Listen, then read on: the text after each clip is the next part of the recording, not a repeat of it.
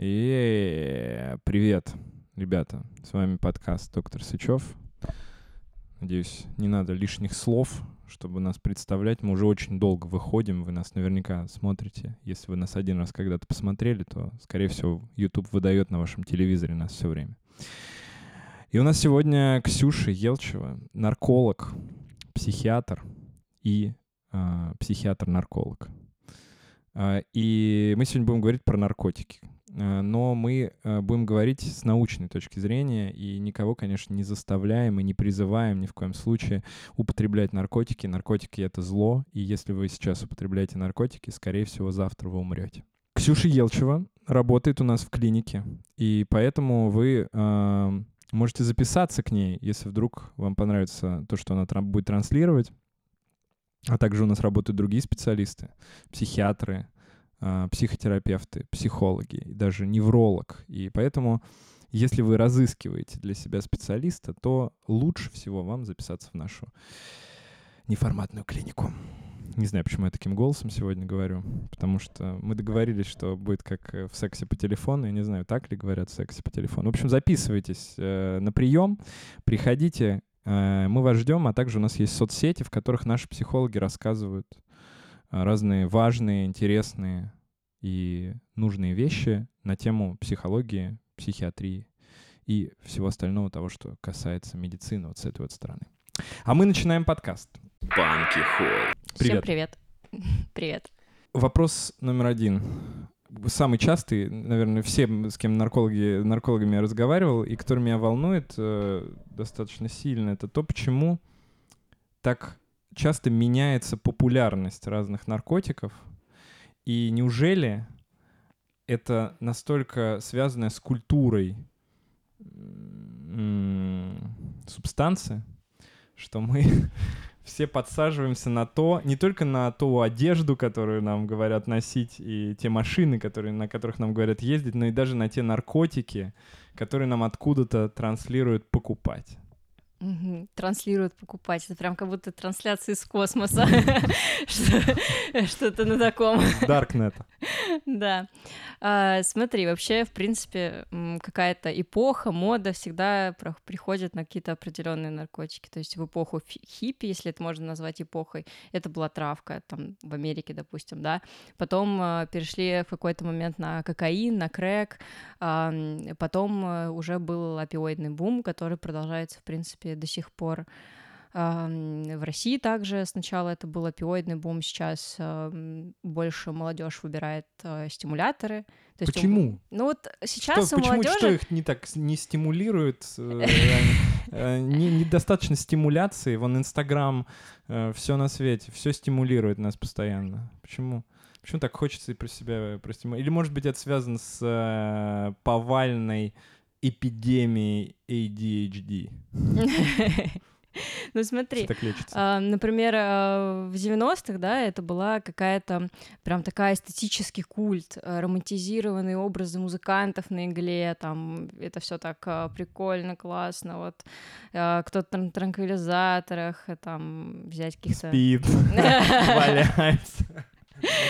А сейчас э, у молодежи, по моему мнению, э, нет потребности лежать в сопле под опиоидами. Угу. У них как бы сейчас движ на стимуляторах, тусовки, рейвы. Э, сейчас бы больше, наоборот, не спать, больше работать или больше тусить, тусоваться там сутками напролет. Ник- никто не хочет сейчас лежать э, со слюной у рта и такой типа. Э... Угу. Никто не хочет лежать со слюной. Это, кстати, интересная вообще мысль. То есть как будто бы э, есть желания какие-то, да, которые простимулированы как раз культурой, и от этого, отталкиваясь, люди начинают употреблять наркотики. Ну, интересно. Ну да, ну прям, а знаешь, травка как... всегда так популярна? А, ну, травка, да, всегда популярная была, мне кажется, и была, и есть сейчас. Это, в принципе, самый распространенный наркотик в мире. Представляешь, 4% населения Земли сидят mm. на травке. Это 200 с лишним миллионов человек. Мне кажется, 54% населения. А, смотри, это получается в полтора раза больше, чем население России. То есть, представляешь, взять целую Россию, еще добавить пол России, и столько людей Только сидят зависимость на именно. Или кто пробовал? В принципе, потребители. Э, сложно оценить зависимость, то есть для этого должна быть какая-то статистика официальная, Мгм. а официальная статистика должна, в принципе, умножаться, мне кажется, на 4, на 5, это минимум. То есть кто обращается за помощью именно в госучреждения. В платных учреждениях никто статистический учет, который передается государству, не ведет. То есть э, какой процент людей, который состоит на учете, на, на диспансерном наблюдении, правильно так говорить, а, и какой реальный коэффициент, это же, мне кажется, умножать на 5 минимум. Ну, ты работала сейчас, уволилась из государственной больницы. Кто Да. там приходит обычно? Ой, слушай, у меня почему-то на участке было больше всего тех, кто связан с наркотиками. То есть у, большин... у каких-то врачей большинство людей с алкогольной зависимостью. Но у меня почему-то так случилось, что было больше с наркотиками. Совсем вообще разные. С чем нету, а, могу сказать, это с кокаином. Дорого. Дорого. И те, кто, я думаю, а, юзают кокаин, они не попадут на диспансерное наблюдение. Почему? Но даже если они попадут, мне кажется, в какое-то поле зрения властей, эм, а это дорого, значит, у них есть деньги, как бы. А, Ну, мне кажется, так. А, Плюс потребители кокаина, в принципе, меньше из-за все-таки дороговизны наркотика. А, Чаще с травкой сложно попасться, то есть поэтому на диспансерном наблюдении стоит меньше таких людей. Ну, то есть это если кого-то в экспертизе там приняли, там, может, он за рулем был, мгм. или на закладке, может, поймали, через суд он встал.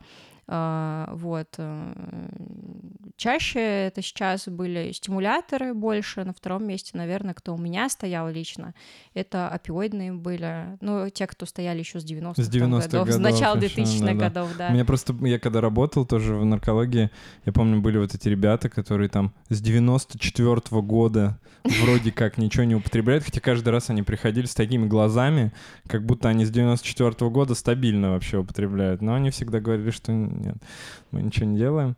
Мгм. А, И это удивительно, как вот устроена тоже система наших государственных больниц, что э, эти люди, они вот ходят. Зачем они столько ходят? Что там проверяется? Э, у нас такие приколы были, что там медсестры заставляли этих чуваков с открытыми дверями ходить писать, что они не могли Да. ничего. Ну, смотри, подлить. сейчас э, вообще используются тест-полоски специальные на определение pH и температуры мочи, чтобы определить, принес он сейчас чью-то мочу а, или только что сам в туалет сходил. И там pH-полоски показывают там определенный цвет, но это больше медсестры шарят. Мгм. Вот. э, Но по правилам, да, медсестра должна обязательно все равно проконтролировать, э, что там ни жена, ни друг сейчас пошел за тобой в туалет и вместе Мгм. ам, зашли в кабинку. То есть это в любом случае так, но еще есть такое, что вот такие полоски используют. И на какие наркотики сейчас проверяют? Ну, типа, когда ты А, приходишь. Это вот на оружие, когда, да? На... Да, ну, есть, смотри, если ты приходишь наружу, у тебя вот прям максимальный чекап. Это Ага. 11 веществ. 11. Да, а, вот. эм, Но знаешь, в чем минус вот этих э, экспресс-тестов? То есть берут экспресс-тест э, методом ИХ, и у тебя через 5 минут результат. А, Очень часто могут возникать ложноположительные э, анализы. То есть, допустим, человек только что съел булку с маком, Мгм. покажет опиоиды. Э, Человек там какие-то НПВС пил, покажет, там может тоже показать метадон, допустим. То есть, если ты выпил нурофен или э, Ну вот было такое, что приходит там человек в возрасте, мгм. такой прям, ну, видно, что явно он не сидит на метадоне. А, Зубы лечил, две недели пил НПВС какие-то, я уже, ну, не помню какие. И медсестра там приходит, ну вот, метадон. Естественно, мы присылаем на И он такой, ну все, вы, меня по- вы меня поймали. А, Да, и такие, все, мы ставим вас на учет, вы ходите к нам. Нет, отправляют на более уточняющий анализ э, и все. А вот если возвращаться еще к вопросу, почему сменяются одни наркотики другими, а, ну смотри, вот ты сидел там, да, в какой-то поликлинике или больнице по-любому, знаешь наверняка, кто такие фармпредставители. Вот они приходят и тебе говорят, вот э, там циталопрам, это уже старая херня, уже не работает, вот есть новый циталопрам, он круче, побочек меньше, эффект лучше.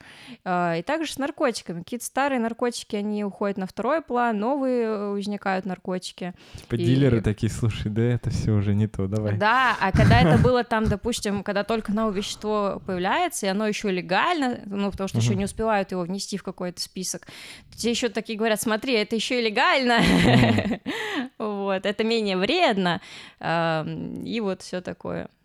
Да уж. Почему ты считаешь, что, ну, мы говорили с тобой до этого много раз уже на эту тему, я бы хотел это обсудить. Почему ты считаешь, что трава — это самый опасный наркотик?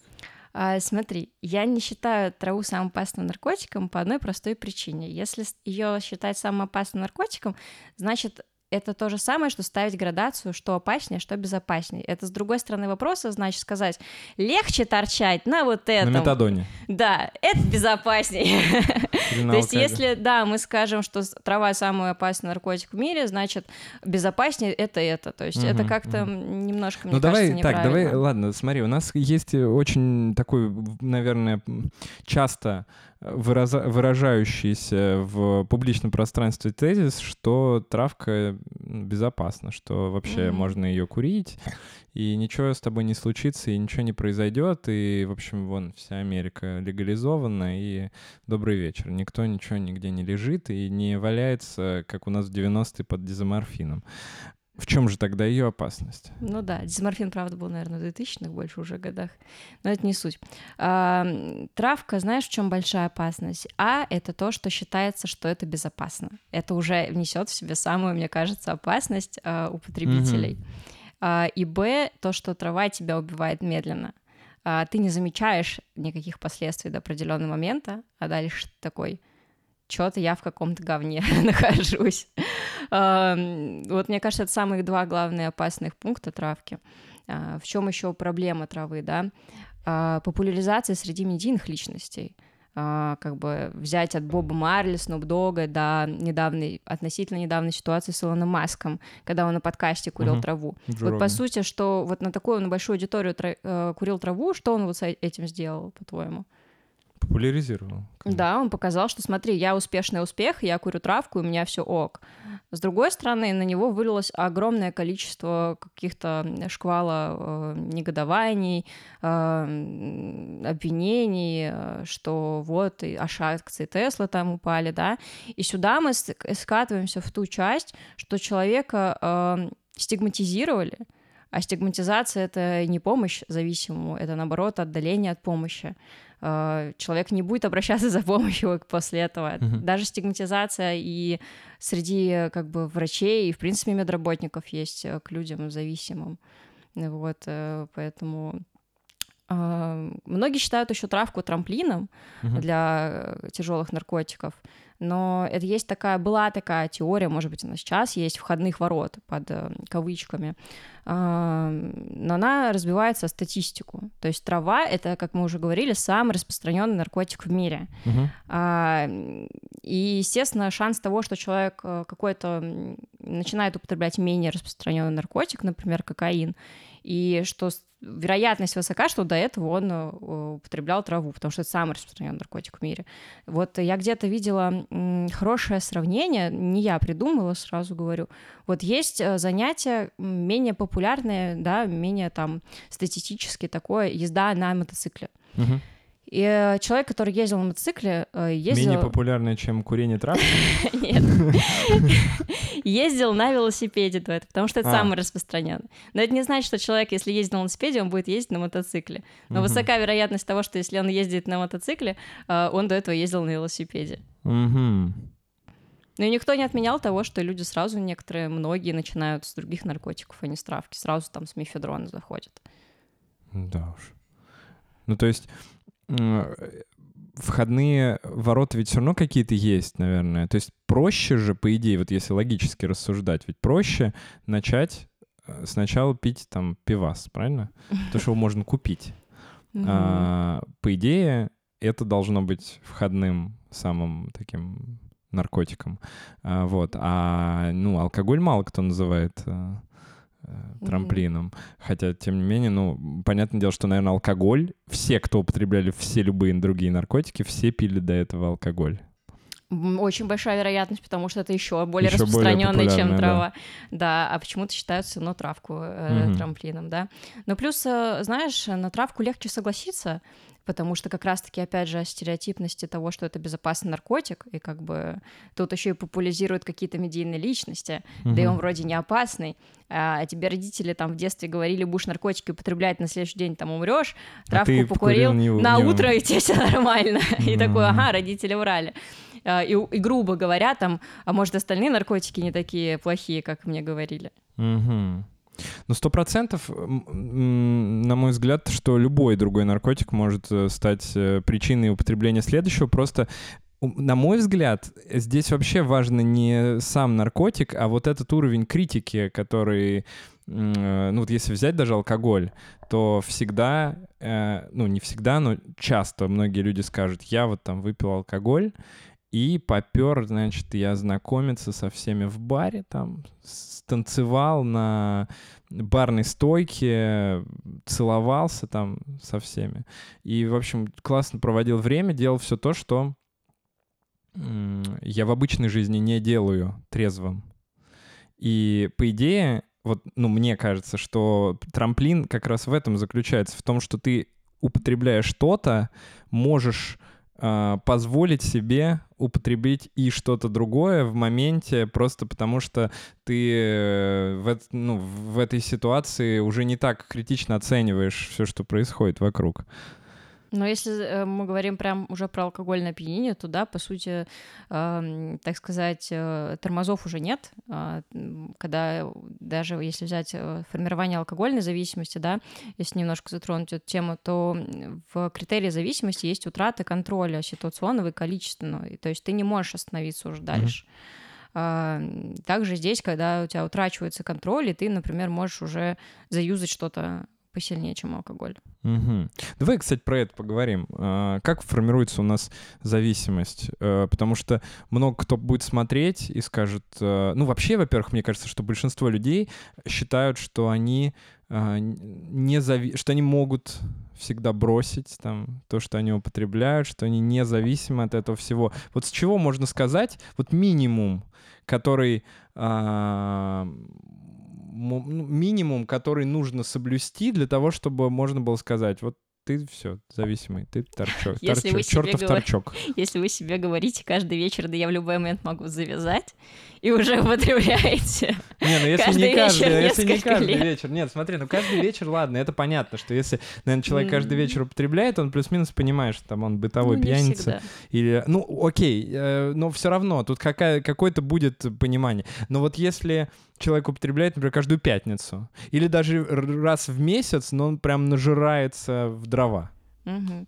Ну, раз в месяц тут уже посложнее. Ну, смотри, есть вообще, в принципе, критерии же, исходя из МКБ, из ДСМ, там, ну, так как мы живем по МКБ, по МКБ. Э, То есть первый критерий, по сути, который соблюдается, это неопределимое желание употребить, тяга, то есть, да, а, когда ты прям вот хочешь, прям хочешь, у тебя навязчивые мысли начинаются. То есть, да, вот когда вот каждую пятницу, да, ты привел пример, например, и ты вот в среду уже такой, все, пятница скоро, в четверг ты все ожидаешь, предвкушаешь, представляешь, как это будет, и, и ты знаешь то, что ты в пятницу, и не можешь отказаться, то есть у тебя нет в голове, что в смысле я откажусь сути, это же пятница.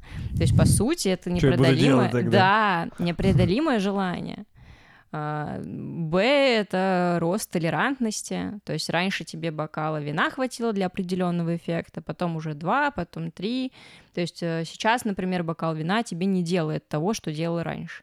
То есть ты сейчас не чувствуешь уже такое какое-то расслабление, или раньше там, может быть, ты засыпал с бокала вина, а теперь с трех. Ну вот, общий смысл, я думаю, понятен. Также с наркотиками. А, абсолютно так же. Ну, синдром отмены, но это уже такое, это более прогрессивный такой момент.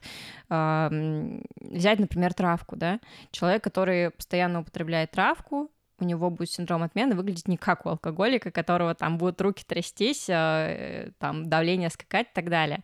Почему опасна а, травка еще плюсом? Что люди думают, что раз им неплохо физически, значит, все ок.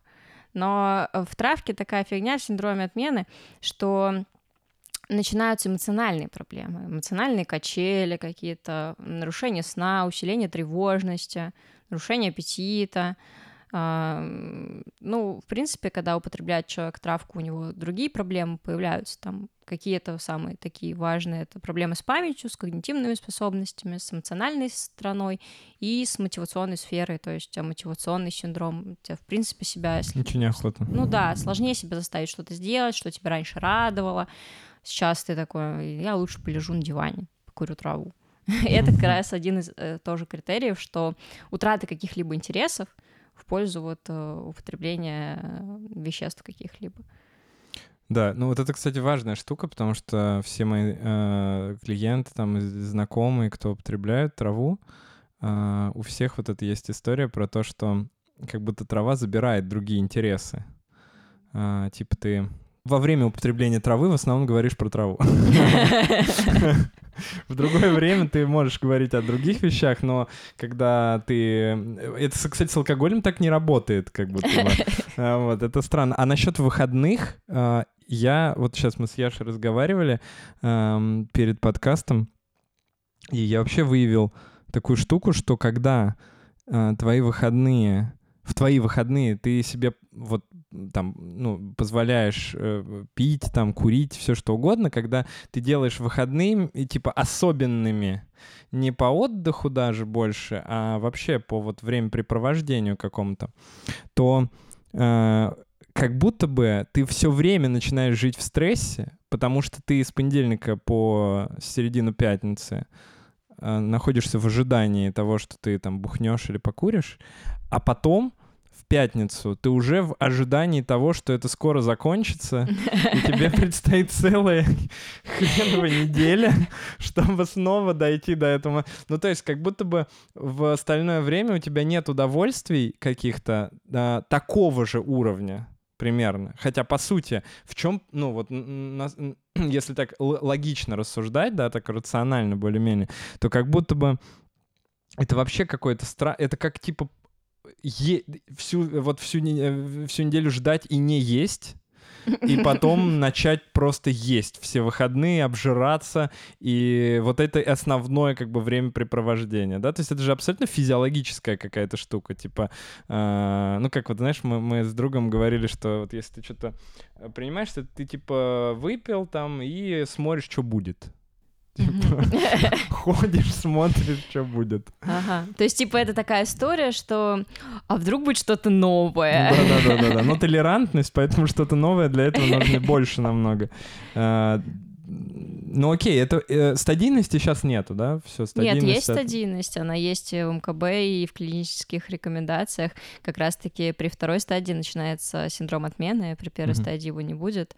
А, вот. Э. Это именно с алкоголем? Ну, в принципе, с наркотиками в любом случае. С наркотиками, с алкоголем, с сигаретами. Угу. А, синдром отмены, вот вторая стадия такое добавляется. Плата толерантности начинается. То есть это толерантность не повышается, она все, она держится уже на каком-то уровне э, максимальном. И человек такой думает, все нормально, теперь уже больше Или, мне не надо. Прикинь, я могу выпить бутылку водки, и я еще буду на ногах.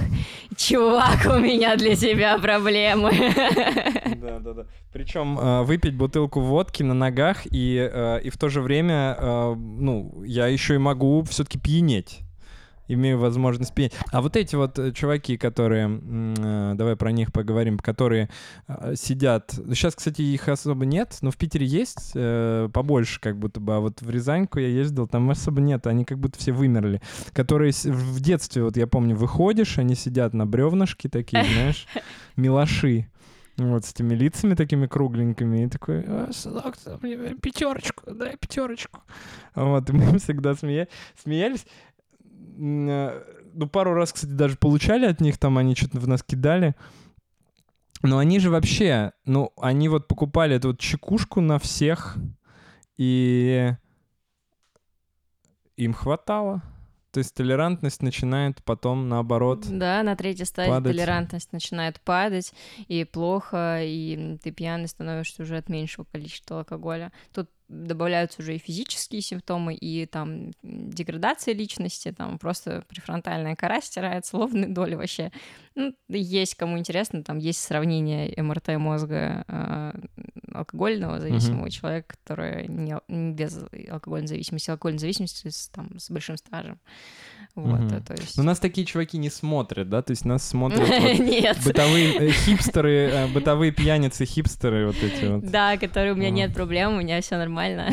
Да, да, да. Ну, то есть, грубо говоря, если у тебя есть ощущение прям какой-то сильной радости от того, что ты сегодня примешь алкоголь или завтра, то это уже зависимость, можно так сказать. А, ну, можно сказать, если у тебя такое предвкушение, ты не можешь от этого отказаться, то есть это такой мимолетная радость, блин, было бы сейчас классно, и такой просто через 10 минут забыл, э, как СДВГшник, а, пошел по своим делам, и нормально там пошел там спортом позанимался, еще что-то, а другое дело, когда ты не можешь от этого отказаться, то есть все это вот, я хочу, я не могу отказаться, я прям, у меня аж трубы горят там. Угу. И если это, ну, систематическое, то есть если нет, то трубы горят в Новый год только, они скорее так и не будут гореть. Да не, ну слушай, ну да, если это будет в Новый год, то скорее всего, ты будешь об этом вообще забывать, наверное, периодически. Да.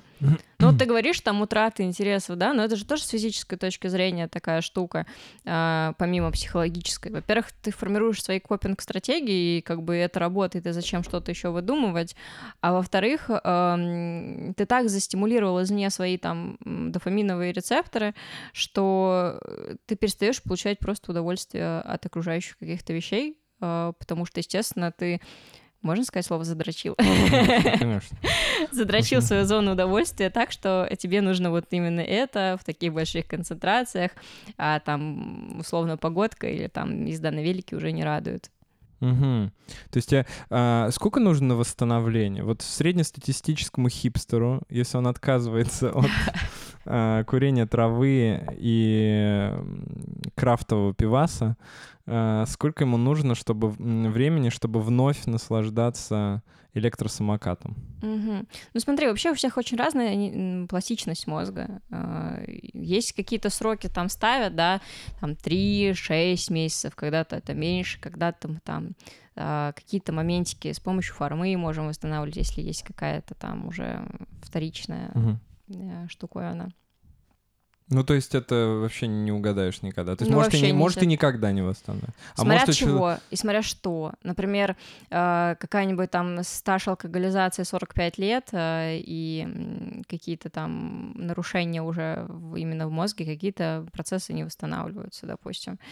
Э, по травке вроде нет таких... Я не видела исследований про необратимые последствия. Если мы говорим про все таки травку как не синтетическую штуку все таки а про натуральную натурально, то есть мы не говорим сейчас про синтетику, то необратимых последствий вроде нет. Но чем, естественно, ты дольше э, наркотизируешься, тем, скорее всего, дольше ты будешь восстанавливаться.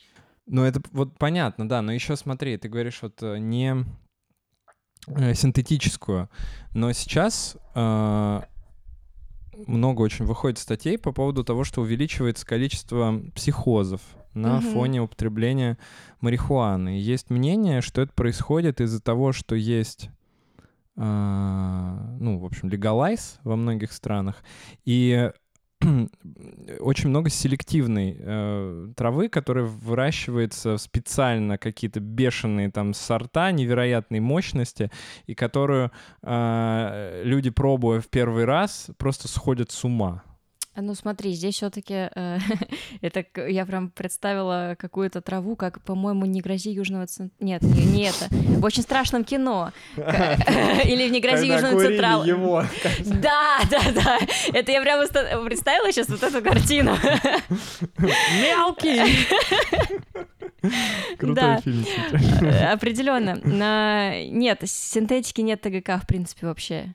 Mm. Это не каннабиноиды в таком ключе уже, то есть там mm-hmm. нет тетрагидроканнабинола. Mm-hmm. Это чистая синтетика. Там аббревиатуры JWH, допустим, это аббревиатуры по химикам, которые создали, типа это вещество, mm-hmm. там JWH, если я не ошибаюсь, это Джон Хаффман или что-то кто-то такой JW Хаффман, неважно, не суть. Это просто по сути, вот э, ты говоришь, да, сейчас чаще это какие-то психозы, синтетика, иногда люди не знают, что они покупают синтетику. Вот у меня даже в госучреждении там люди были, которые э, на меня угостили, сказали, что это трава, а оказалось, что это, походу, синтетическая, потому что потом он уехал просто в психушку после этого э, с психозом, да. Э, психоз очень такая большая проблема, так сказать, синтетического вот употребления. От, от, вот, кстати, другая сторона, как будто бы есть, конечно, там от алкоголя белая горячка, но это другая штука, да, то есть это все-таки психоз на фоне синдрома отмен.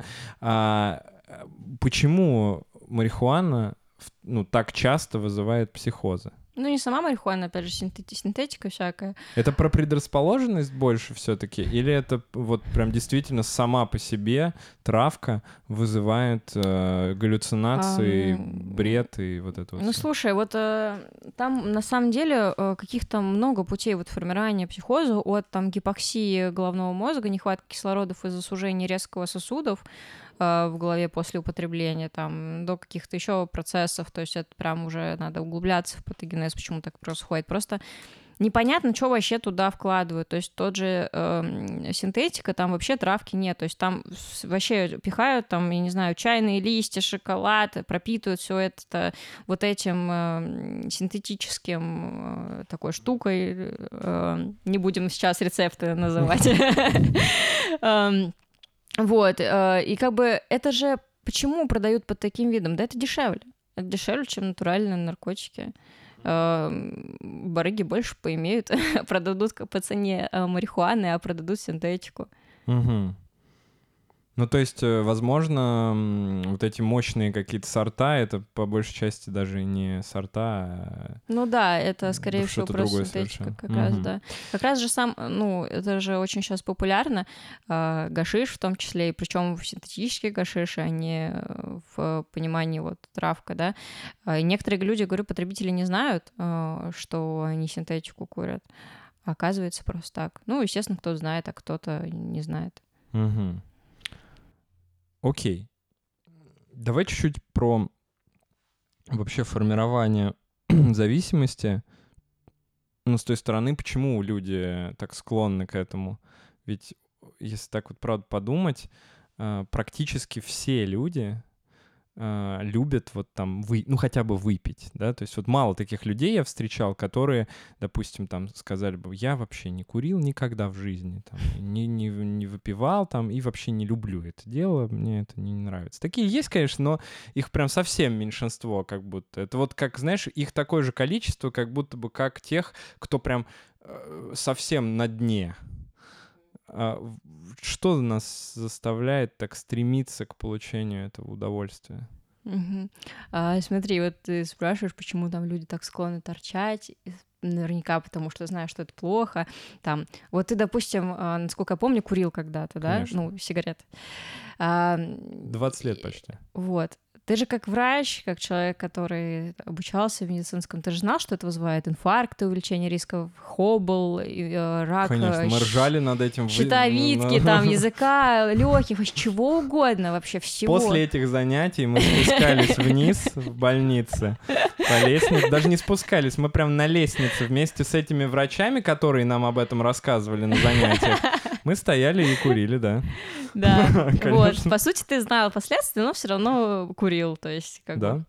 Вот, потому что отрицательные последствия не работают. Э, почему не работает маркетинг на сигаретах, импотенция, инфаркт и так далее? Да потому что люди не задумываются о длительных последствиях отрицательных. У них сейчас этих последствий нет. Угу. У них сейчас, здесь и сейчас все хорошо.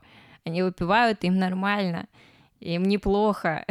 ну, если мы не говорим про третью Какой стадию нужен алкоголизма. маркетинг, чтобы отказались люди от сигарет? Вот в Австралии слышала, а, в что Австралии... там сделали запрет на покупку сигарет навсегда, навечно для людей, типа там младшие какого-то там 97-го года рождения. Да, а еще... 97 2007 наверное. А еще в Австралии самые дорогие сигареты в мире, насколько я знаю, у них огромная цена на сигареты. А, это да.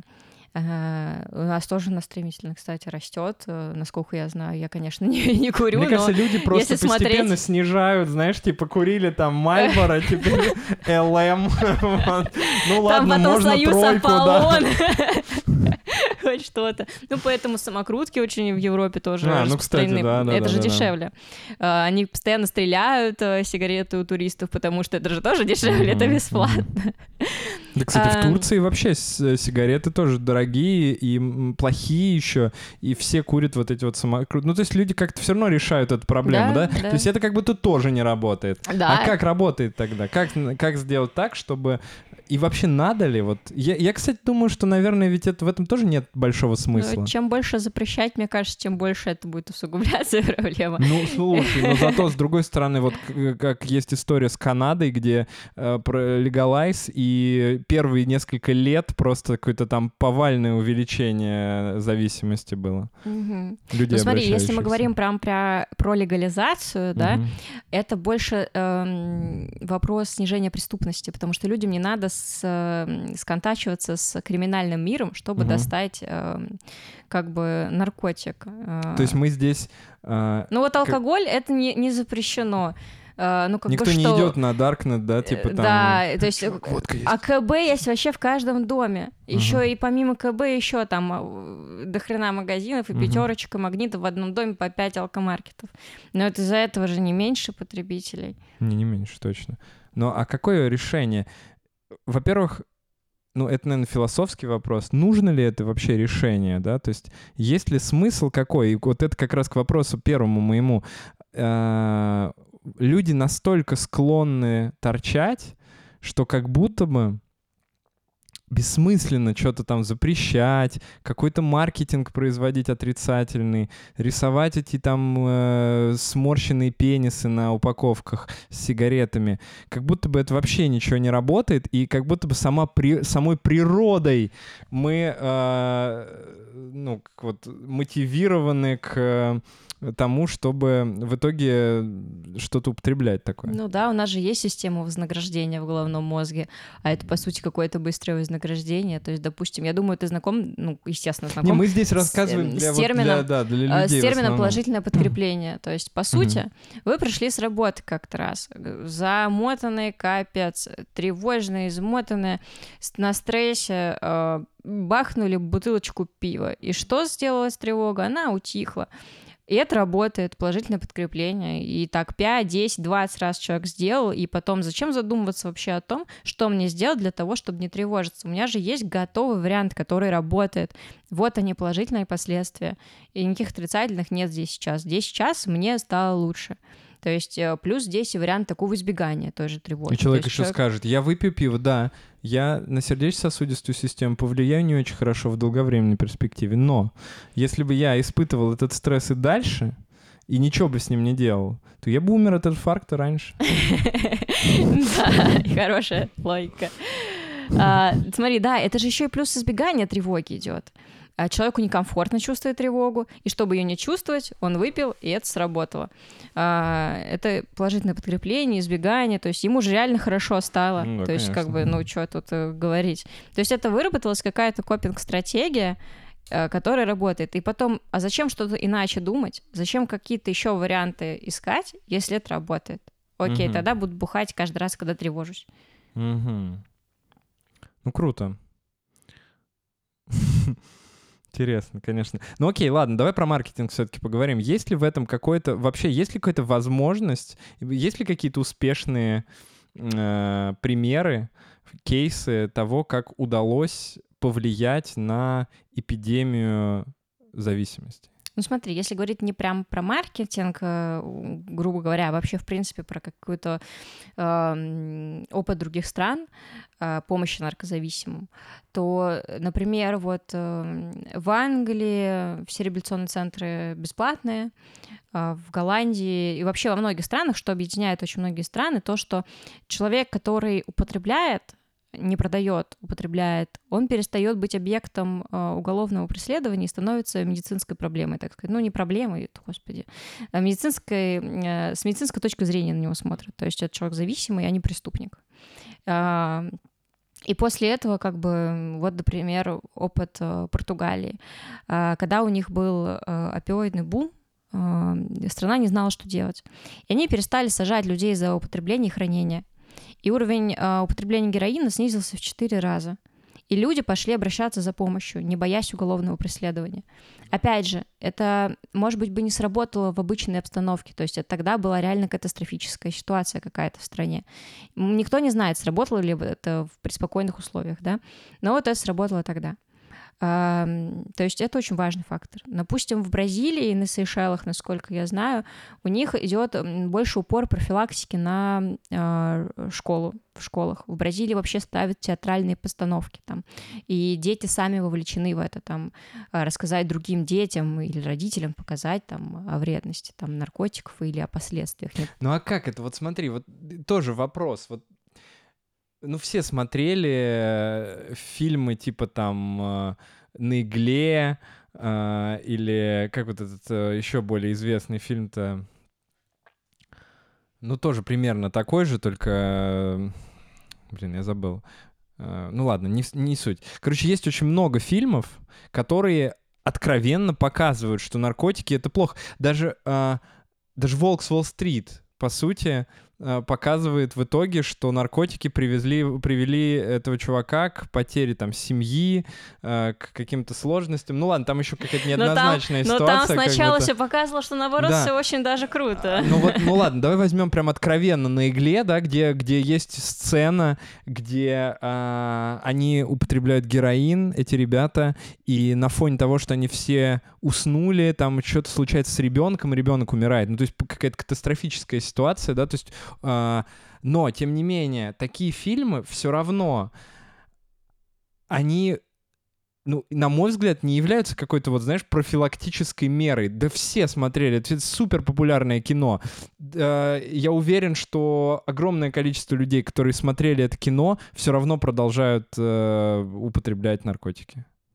Почему так происходит? И как тогда, в чем здесь опыт Бразилии? Ну вот эти дети рассказывают друг другу про а, то, что есть вот такая штука, есть какой-то там вот неведомый наркотик, а, который никто из них, по идее, не пробовал.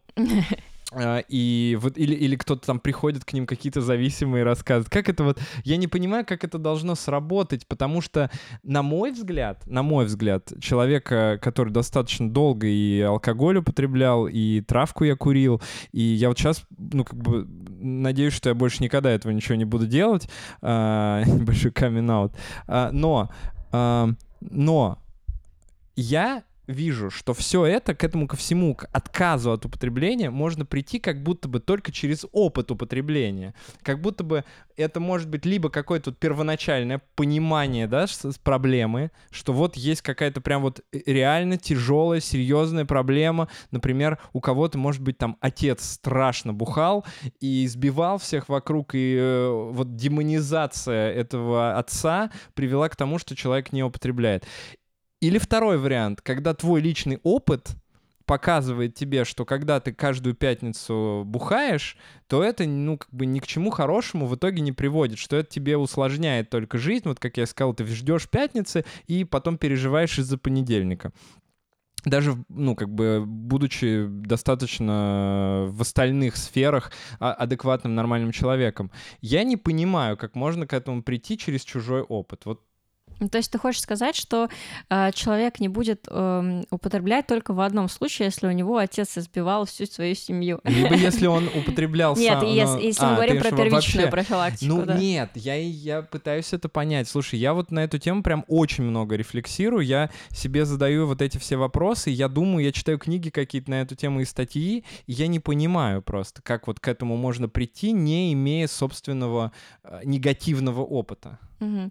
Ну смотри, а, здесь же еще вот если, например, взять алкоголь, вот опыт разных стран, да, там все хорошо, но не факт, что это все в России сработает, потому что у нас все-таки разные э, другие люди, другой менталитет какой-то, и все равно непонятно даже по опыту с других стран, что правильно. То есть в Китае, например, вообще смертную казнь, там смертная казнь.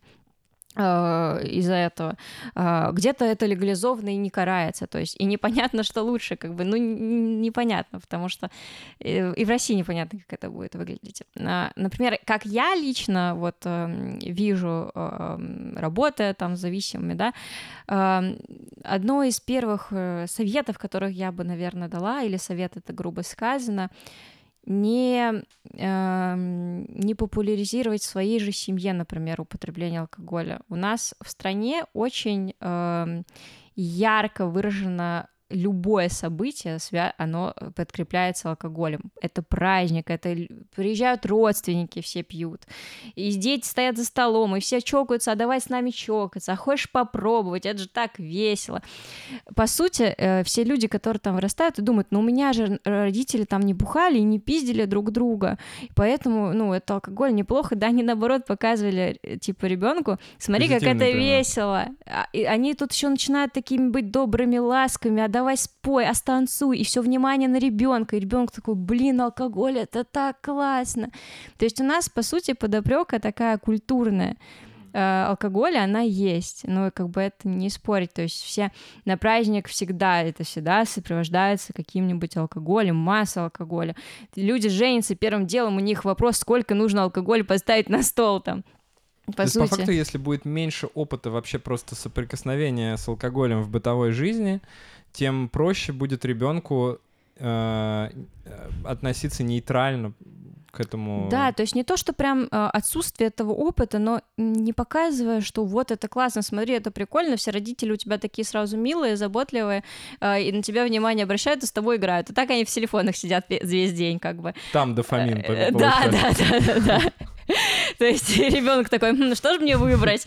И там вот это вот мемчик, где он это, игровая зависимость или алкогольная зависимость. Вот, то есть, по сути, это мое мнение. Я не могу сказать, как правильно. Ну, потому что тоже нет такого опыта, в принципе, ни у кого. Есть какие-то супер успешные страны в этом? Мне кажется, нет. Есть, мне кажется, вот смотри, если взять, например, какие-нибудь государства, э, Папуа Новая Гвинея, какие-нибудь племена, которые вообще не соприкасаются с обществом, у них нет магазинов, они ходят до сих пор там в каких-то листьях и так далее, живут в лачугах, я сомневаюсь, что они э, обдалбливаются вискарем. Может, они обдалбливаются еще какими-то... вот эти листья, коки там. Не, не коки, а, скорее всего, э, ката. Или жрут э, грибосы. Ну да, что-нибудь. Да, по-любому что-нибудь жрут. Но у них нет культуральной, например, особенности употребления алкоголя, допустим, mm-hmm. там, да, э, или там, я не знаю, мифедрона. Mm-hmm. А у них есть там своя культуральная особенность. Mm-hmm. Поэтому я не, я не видела, наверное, просто, может быть, я не видела даже такой статистики, там самая менее употребляющая там страна, то есть есть там самый топ употребляющих стран. Кто это? Эм, слушай, даже не скажу, но помню, что Россия где-то наверху. Возможно, не первая, но где-то наверху.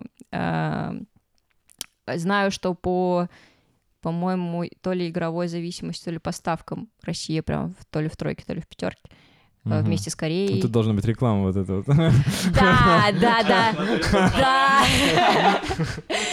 Прикинь, это как с наркотой. Э, я слышала, я не знаю лично, но я слышала, как раньше продвигали, когда появился Лис Спайс, и как продвигали Спайс. Стояли чуваки у школы, бесплатно раздавали на пробу. Чувакам заходило, они начинают покупать. И также вот эта хрень с зависимостью. Ты смотришь сериал, и потом, как из "Сияния", вот этот вот Джек Николсон с топором, и ты такой, сериал, а это 1xbet, я не знаю, или что-то. Mm-hmm, это, mm-hmm. это не рекламная коллаборация, нам, э, к сожалению, запикаем, не платят. Нам не платят. Вот, Мне, и... кстати, предлагали они, да. Да? да, да какие-то бешеные деньги, кстати, предлагают. Вот здесь должна быть реклама. А, не, они предлагают, кстати, я хочу сказать, не знаю, сколько они зарабатывают, но они предлагают какие-то просто баснословные, там, ты можешь вообще, мне кажется, жить безбедно ближайшие несколько лет, если одну рекламу такую сделать. Нет, такое, но мы такое, такое не будем да, рекламировать. Конечно, идите, нет. Да, идите а, можно сначала прорекламировать их, а потом меня, э, обращайтесь. Да, обращайтесь после этого, да-да-да. А, вот, и также они, они вот что это в этих рекламах вкладывают? Вам первая бесплатная ставка, вам столько-то бонусов, то есть угу. тебе дают какой-то вот э, такой трамплинчик маленький, а, такой, о, бесплатно, прикольно, можно попробовать. Угу. Но у меня, правда, никогда не возникало желания пробовать, меня обычно а тут родители сами приносят, да, типа говорят, вот, смотри, да, шампанское, да, вино, да, все да, есть, да. коньяк. Еще очень многие думают, что если они там начнут ребенка пивом по эти пяти лет пробовать, что это такое, то это, наверное, как-то лучше будет. А правда, кстати, есть вот какая-то статистика, что чем раньше человек попробовал алкоголь, тем больше у него вероятность алкогольной зависимости? А, смотри, во времена учебы мне такое говорил препод, э, какой-то из преподавателей, я помню. Я не помню, кто мне сказал это, но я не видела такой статистики, потому что э, как бы в моей практике есть люди, которые начинают торчать и позже, не в Мгм. 5 лет. Эм, В основном, наверное, таким. Да, у нас, кстати, на обучении а, м, какой-то там опыт подростковый э, разбирали, и э, было интересно, что те, кто там дальше даже рано начинали употреблять алкоголь, а, я имею в виду из тех, кто обучался и просто так друг с другом тренировался, что сейчас вообще, например, не употребляют алкоголь, а кто-то, наоборот, вообще в подростковом возрасте не употреблял алкоголь, а потом Мгм. начал. А, вот мы когда говорим о профилактике, да, вот как ты думаешь, когда нужно вообще профилактировать зависимость? Ну, я думаю, что нужно вообще на своем примере ее профилактировать с самого детства, да, то есть э, мне, например, было очень э, гордо в какой-то момент сказать, типа, ребенку, что, типа, я не употребляю ничего. Вот, он такой, ну, в смысле, ты ладно, ты же пиво там пил же, все это. Вот, я такой говорю, ну, я, наверное, больше не буду. Он- Он такой сначала, типа, не поверил, говорит, да ладно, типа, ты будешь. Ну Вот. Ну, то есть я всегда с ними свободно как-то на эту тему говорил. Мне не было э, стыда какого-то или что-то. И потом в какой-то момент он вроде как поверил в меня тоже. Это был, ну, это приятно. Вот, это приятно, и мне кажется, что это тоже может быть какой-то мотивацией, профилактикой. Опять же, я не демонизирую абсолютно это. Мне кажется, что вот эта демонизация, она тоже может э, усугубить, потому что э, я прям очень хорошо помню, как нам рисовали эти картины этих наркоманов ужасных. А, особенно, когда еще говорили все эти ваши там рок-звезды, нарко... Мне так хотелось вообще, я хотел прям быть наркоманом, намеренно. Вот. А, э, потому что, ну, это была какая-то какая-то культура, какая-то субкультура закрытая, да, к которой ты можешь стремиться. То есть демонизация тоже как бы, да, демонизация тоже не работает. Но а, вот мне кажется, что профилактика все-таки это по большей части это э, какая-то ролевая модель должна быть. Это не то, что э, можно сказать ребенку, что наркотики это зло и продолжить типа пить Да, коньяк. Согласна. Это то же самое, что мы там с татуировками, да, сидим, у тебя есть татуировки, у меня есть татуировки, и сказать ребенку, когда он вырастет, нельзя делать татуировки, это говно. Мне кажется, это будет максимально лицемерно, и явно Ну ребенок такой скажет, чё? Ну да, А, да. Ну, по сути, да, профилактика это больше модель поведения, э, больше такой динамический процесс. Ну, значимых каких-то взрослых, это же не только родители, это же Да, то есть человек же не может э, сидеть на игле и говорить ребенку наркотики не нельзя, нельзя. Вот смотри, что со мной стало, это же тоже так не работает. Вообще, да, по сути, профилактика, когда она должна проводиться, это в детстве и в подростковом возрасте, особенно в подростковом возрасте. Это же максимальный риск развития зависимости. Ну а как ее проводить? Вот я вот да, ролевая модель, все понятно, это это хорошо. А, и ну классно, если родители там не употребляют сами. Но, во-первых, большинство родителей употребляют сами. И, на мой взгляд, делать вот эту разницу между там а, алкоголем и другими наркотиками, это вообще тоже какая-то странная абсолютно штука. А, но тем не менее, вот даже если родители не употребляют, все вокруг другие люди все равно себе это позволяют. Ребенок видит, что это какая-то доступная штука, и ребенок уже подросток. То есть он может даже противопоставлять себя родителям, и даже, скорее всего, он будет противопоставлять себя родителям. Вот вы там ебучие трезвенники, а а я там, не знаю, посмотрел бойцовский клуб и буду теперь э, заниматься саморазрушением. Как такому ребенку, подростку, можно проводить какую-то профилактику? Вот Ну, как смотри, это вообще должно выглядеть? Ну, вообще, подростковый мозг, в принципе, это такая а, тачка, с- как сказать, где педаль газа работает, а тормоз нет. То есть префронтальная кора, которая ответственна за самоторможение, за какой-то контроль, она еще не развита до конца. То есть она развивается там до 20-25 лет. И а система вознаграждения уже работает вовсю. То есть ты как бы педаль газа жмешь, а тормоз не работает. И все. И, и поэтому здесь как раз-таки склонность к риску у подростков, каких-то э, какие-то склонности к риску, пробование нового. Тут еще плюс доступность в районе, у друзей, в школе, там, наркотиков, да, семейная система а, от употребления родителями до, в принципе, какой-то конфликтной семьи, дисгар- дисфункциональной семьи, там, каких-то таких стычек. То есть это, по сути, должна быть комплексная работа, учитывая особенности подросткового мозга, м, учитывая семейную систему и учитывая окружение. То есть даже взять, мы оба из Рязани, и взять районы Рязани в какие-то определенные промежутки временные э, года были более благополучные районы, были менее благополучные районы. То есть, э, как бы...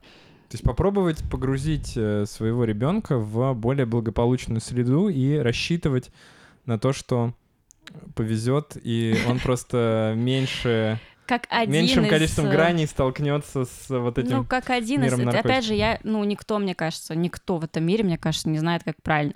Если бы люди знали уже, как правильно, то, мне кажется, это бы очень сократило уже риск uh-huh. какой-то э, наркотизации, алкоголизации. Но, по моему мнению, что вот надо работать вот с этими тремя частями. Это социальный, семейный, и вот учитывая подростковый мозг ребенка, то есть, в принципе, а, у детей, которые родители более закрытые, там, да, которые а, проблема есть какая-то ребенка, он идет к родителю, родитель открещивается, там, у меня там сейчас свои дела. Кому после этого ребенок пойдет? К друзьям. И у угу. него авторитет будут уже друзья, чем родитель, потому что друзья вот поддержали, травку еще предложили. Так плохо родители не понимают. Угу. Уделяйте время своим детям всегда э, вот прям готовы выслушать. Я по, ним, я по себе знаю, как иногда это бывает тяжело, когда у тебя там какой-то был максимально ужасный день. Я всегда сяду и такая, окей, рассказываю, что случилось, а что не так, а что так, а вообще как у тебя день прошел. Потому что я понимаю, что ребенку это важно. Для нас, может, сейчас не важно, а ему это важно, особенно в подростковом возрасте. Не обесценивать проблемы э, детей, что тоже часто бывает.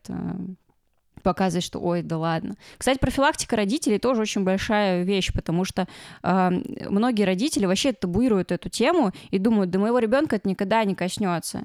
И думают, что им не нужно это как бы... Надо говорить про наркотики. Конечно. Угу. Я считаю, что и вообще про все нужно с детьми говорить. Угу.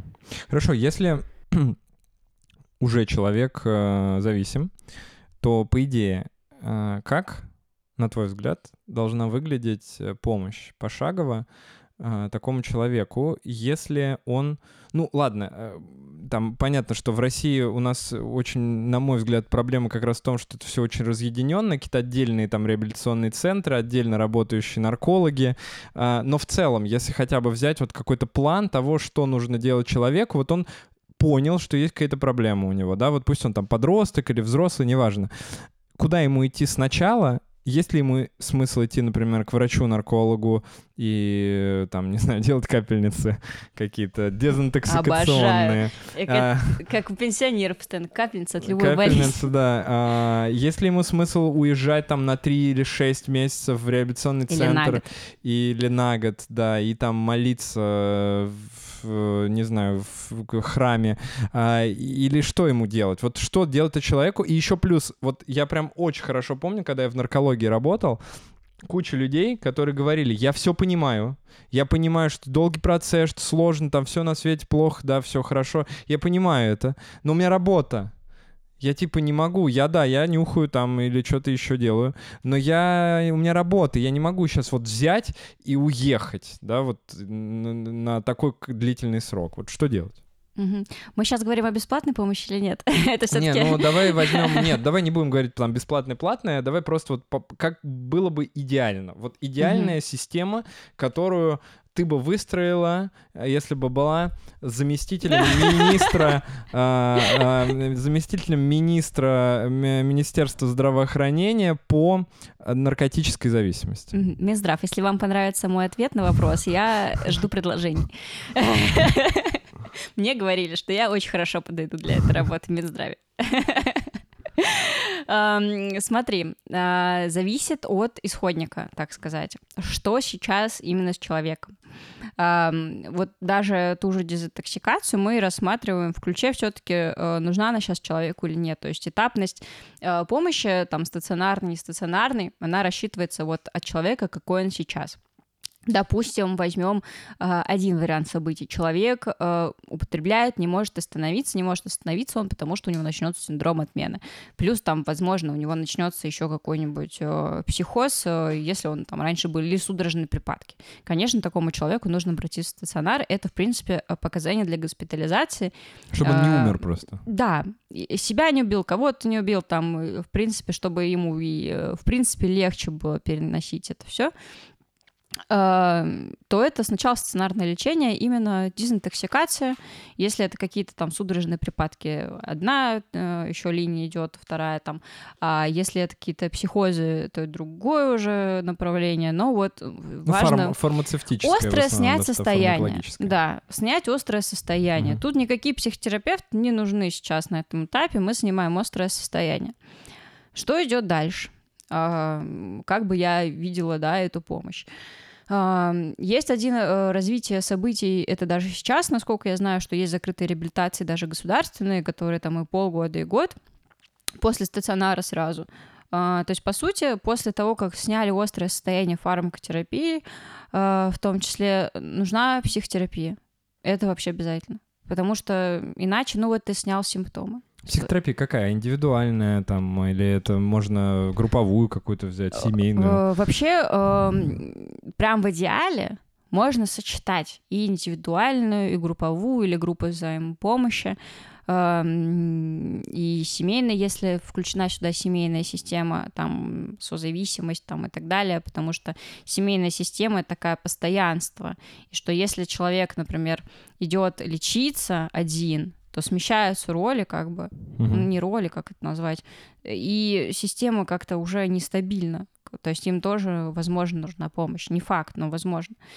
А, Индивидуальная группа и групповая вообще вот отдельно групповая стоит меньше рекомендаций, меньше доказательности.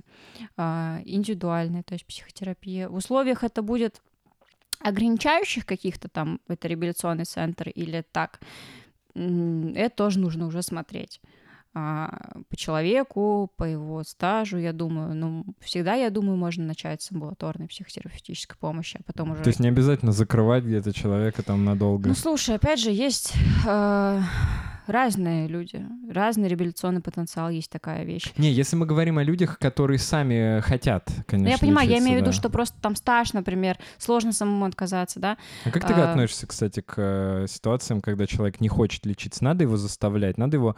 а, Надо ли в таком случае спасать, ну, условно, да, спасать жизнь человеку тем, что закрывать его, портить с ним отношения, например, еще больше снижать доверие, но отправить его вот в реабилитацию и пол, на полгода, чтобы он там э, сидел с другими такими же ребятами и планировал план побега? Но если человек сам говорит, у меня нет проблемы, отстаньте от меня, не лезьте, у меня все хорошо, то таким людям сложно помочь. Э, Ну, как бы он просто выйдет с этого реабилитационного центра и начнет дальше употреблять. Может быть, там какие-то пути найдет. То есть э, здесь мы больше рассматриваем это как критика, то есть э, критичен ли он, в принципе, к своему заболеванию, что у него есть проблема. Мгм. То есть как можно убедить человека э, лечиться, если он считает, что у него вообще нет проблем, Ну что вот у него да, все да. окей. Но это видишь, как это работает, как будто бы до того момента, пока это не твой ребенок, например, или не твой Ну, там конечно. партнер. А когда это твой ребенок, ты думаешь, блин, вот ведь я 15 лет его выращивал. Если это не твой партнер. Да-да-да. Я просто говорила Яше, что э, я к это, мужу моему один раз, ладно, засунем тебя в рехаб, второй. Это очень, да, терапевтично, конечно. Это все шутки. А если человек хочет сам лечиться, такой мы берем, да, Мгм. пример. А, здесь мы первым э, делом мы работаем с мотивацией человека, потому что амбивалентность есть такая штука, то есть я хочу, но не хочу, хочу, но не могу, могу, но не хочу. Короче, вот начинаются вот эти качели, хочу, не хочу, хочу, не хочу, эм, и они в таком подвешенном состоянии. Мгм. Нужно работать с мотивацией, он должен сам понимать и дойти до того, зачем ему вообще это надо. Если человек не понимает, зачем ему решать эту проблему, э, нужно ему помочь э, это понять. Вот, то есть э, он понимает, что у него есть проблема, но зачем ее решать, это нужно помочь, например, иногда человеку. Иногда он сам понимает, зачем помочь. Мы э, поднимаем его мотивацию, поэтому есть э, такой метод мотивационное консультирование. Потом уже подключаем сюда когнитивно-поведенческую терапию, эк-терапию, допустим. Э, Это самые, по сути, базовые доказательные методы в плане зависимости. Мгм. А, Либо назначение плюсом, вот вышел человек из стационара, возможно, еще плюсом какая-то фармакология тоже будет назначена в зависимости от состояния. Типа, если у него повышенная тревожность какая-нибудь или... Да, допустим, вторичная может, депрессия, э, или изначально у него было депрессивное расстройство, Ну, что-то, что может увеличить вероятность рецидива, да, того, что он начнет Ну да, и в принципе улучшение качества жизни. То есть э, коморбидность его, может, у него изначально было бар, пограничное Мгм. расстройство личности, тревожный спектр, там, да чего угодно. И потом, а, можно ли сказать, что человек с зависимостью всегда останется зависимым человеком? Я это, это вот главный вопрос, наверное, заключительный, который я бы хотел обсудить. Это очень много людей, которые говорят, ну ладно, я вот там все, я не употребляю так, как раньше. Но могу ли я, а, имея зависимость, имея опыт в зависимости какой-то достаточно серьезный, который как-то там ухудшил э, качество моей жизни, тем не менее, все равно иногда а, умеренно употреблять. Здесь, мне кажется... Ну, не чё- мефедрон, конечно. А почему? Почему ты ставишь сейчас здесь Ну, градацию? да, да. Ну, кстати, ну, ну, да, да, да. Здесь главный вопрос, который человек должен задать себе, а зачем? Хороший вопрос. А зачем? Вот ну многие и чё- просто спрашивают. отвечают вот такие ребята? Ты же знаешь, Многие ты же им задаешь такой вопрос наверняка? Конечно. И чё они говорят? а, многие впадают в ступор после этого вопроса. У них возникает просто диссонанс и а, сопротивление тот факт, что а, я что, никогда больше не смогу употреблять? То есть, возможно, это им и не надо, и у них сейчас нет в этой мысли, но когда у них появляется какой-то запрет на всю жизнь, у них сразу идет какое-то сопротивление. Типа, в смысле мне нельзя? То есть мне кто-то запрещает, а в смысле я не могу? То есть здесь больше вопрос не того, что человек реально хочет э, э, употреблять в какие-то моменты, На Новый год. типа. да, а чаще в том, что э, он встречает вот это сопротивление, что в смысле никогда и никогда больше. Поэтому нужно Но это понять... действительно так, да? То есть э, человек не может умеренно употреблять, если у него есть зависимость. В большинстве случаев это приведет к рецидиву. По статистике в большинстве случаев, да. То есть, по сути, у нас э, сформирована определенная модель поведения, определенные там пути вознаграждения. Даже же. если 10 лет прошло. Ну 20. смотри, просто ты, наверное, все включая алкоголь воспринимаешь. Ну, допустим, 20 лет э, человек не употреблял опиоиды. И потом он сможет это вот как-то делать раз в месяц или раз в год? Ну, смотри, про опиоиды понятно, что сейчас все-таки это да, у нас сейчас нет какой-то, мне кажется, эпидемии опиоидов, хотя вот э, э, вроде как в Америке говорят, что сейчас появился какой-то, знаешь, э, превращ... наркотик, на Медузе я услышал, там всегда такие эти э, заголовки, э, наркотик, превращающий людей в зомби. Вот. Как это Да. называется, я даже себе Трэнк? записал. Э, Трэнк, да-да-да-да. Да, я, конечно, не углублялась в эту Правда. тему, но это что такое вообще? Это, по сути, фентанил с ксилазином. Ксилазин — это ветеринарные препараты для мирелаксант, обезболивающий, транквилизатор, э, зомби. Я, я, я когда э, смотрела и читала про это, э, думаю, ну вот они зомби, потому что они вот стоят вот так, Да-да-да. как бы. А у нас солевые вот так. Они не зомби. Ну, по сути, СМИ прозвали, потому что они реально такие, типа, э, по сути, что транквилизаторы, что опиоиды, они же угнетают центральную нервную систему, по сути, грубо говоря. Ну, то есть, если отец от такого умер, можно сказать, что, типа, мой отец просто превратился в зомби. Да, мой просто... Крутая смерть. Да, определенно. То есть, э, вот видишь, ты просто опять э, ставишь градацию э, между опиоидами, типа, ну не, опиоиды ты понятно, что не сможешь контролировать. А почему тогда... Я не ставлю сто процентов, Ксюш, наоборот. Я наоборот. Я, короче, вот я думаю, что действительно, если у тебя была зависимость, хотя бы вот даже вот ты по пятницам, да, набухивался, то не будет такого, что ты будешь раз в два или в три месяца. Скорее всего, это все скатится в любом случае в пятницы, и дальше либо продолжится по ухудшающей, либо ну, на таком же уровне останется, как вот это было у тебя, уже когда-то было. Мне, я прям убежден в этом. То есть мне кажется, что это так не работает, что в любом случае, если у тебя организм каким-то образом таким устроен, что ты вот э, в этой зависимости а, ну, скатываешься условно до какого-то уровня, то ты не сможешь держаться на другом уровне долго. Это, скорее всего, все равно зависимость, вот, на мой взгляд, она очень э, сильно завязана на критическом мышлении, на то, что когда у тебя есть зависимость, ты не можешь крити... ну, не можешь ты критически мыслить в любом случае, ты не так, не так рассуждаешь, не такой у тебя план работы мозга, не так ты это, ко всему относишься по-другому, короче. И поэтому мне кажется, что если вот у вас там um, какая-то у человека зависимость, а, то он идет лечиться, и самое главное, единственное, наверное, такое, что нужно абсолютно всем, это вот это понимание того, что все это, ну, типа, навсегда. Ну, знаешь, если ты такой на, на сессии человеку скажешь, ну, все, вы больше никогда не сможете употреблять, это вызовет скорее сопротивление, чем конечно, мотивацию. Конечно, конечно, Ну, не Поэтому сессии, мы открыто благо... прямо не говорим, что вы никогда больше не будете употреблять. Не, ну, на подкасте, мы на подкасте можем это сказать, да, то есть нам, нам это, это не сессия, да, ребят, наверняка вы сейчас напишите в комментариях, вот, кстати говоря, э, главный Боже, вопрос... какой, какой тупой нарколог. Да-да-да. А, короче, пишите в комментариях, вот как вы к этому тезису относитесь.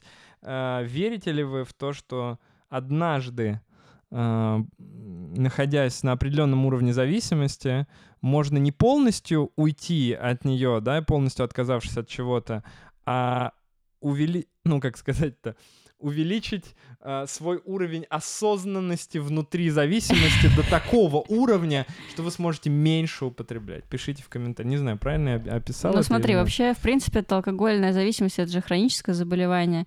И мы говорим, когда человек, э, ну, все там не пьет, да, или не употребляет, мы не говорим, что человек выздоровел. Мы говорим, угу. что человек в ремиссии. Так же, как при бар, если он там стабилен, мы не говорим, что он излечился. Угу. И здесь также. Поэтому если там спустя человек 10-20 лет будет пить, мы не будем говорить... Э, что он здоров. Да, или что у него заново началась алкогольная зависимость. Мы будем говорить, что это рецидив. Угу. Желаю всем э, вам оставаться в ремиссии. Или просто вообще, в принципе. Или не употреблять. спасибо большое. Пишите комментарии. Мне кажется, классно получилось у нас все. Пишите комментарии, Ксюша поотвечает, я поотвечаю. Э, и до новых встреч. С вами был доктор Сычев. Пока. Пока.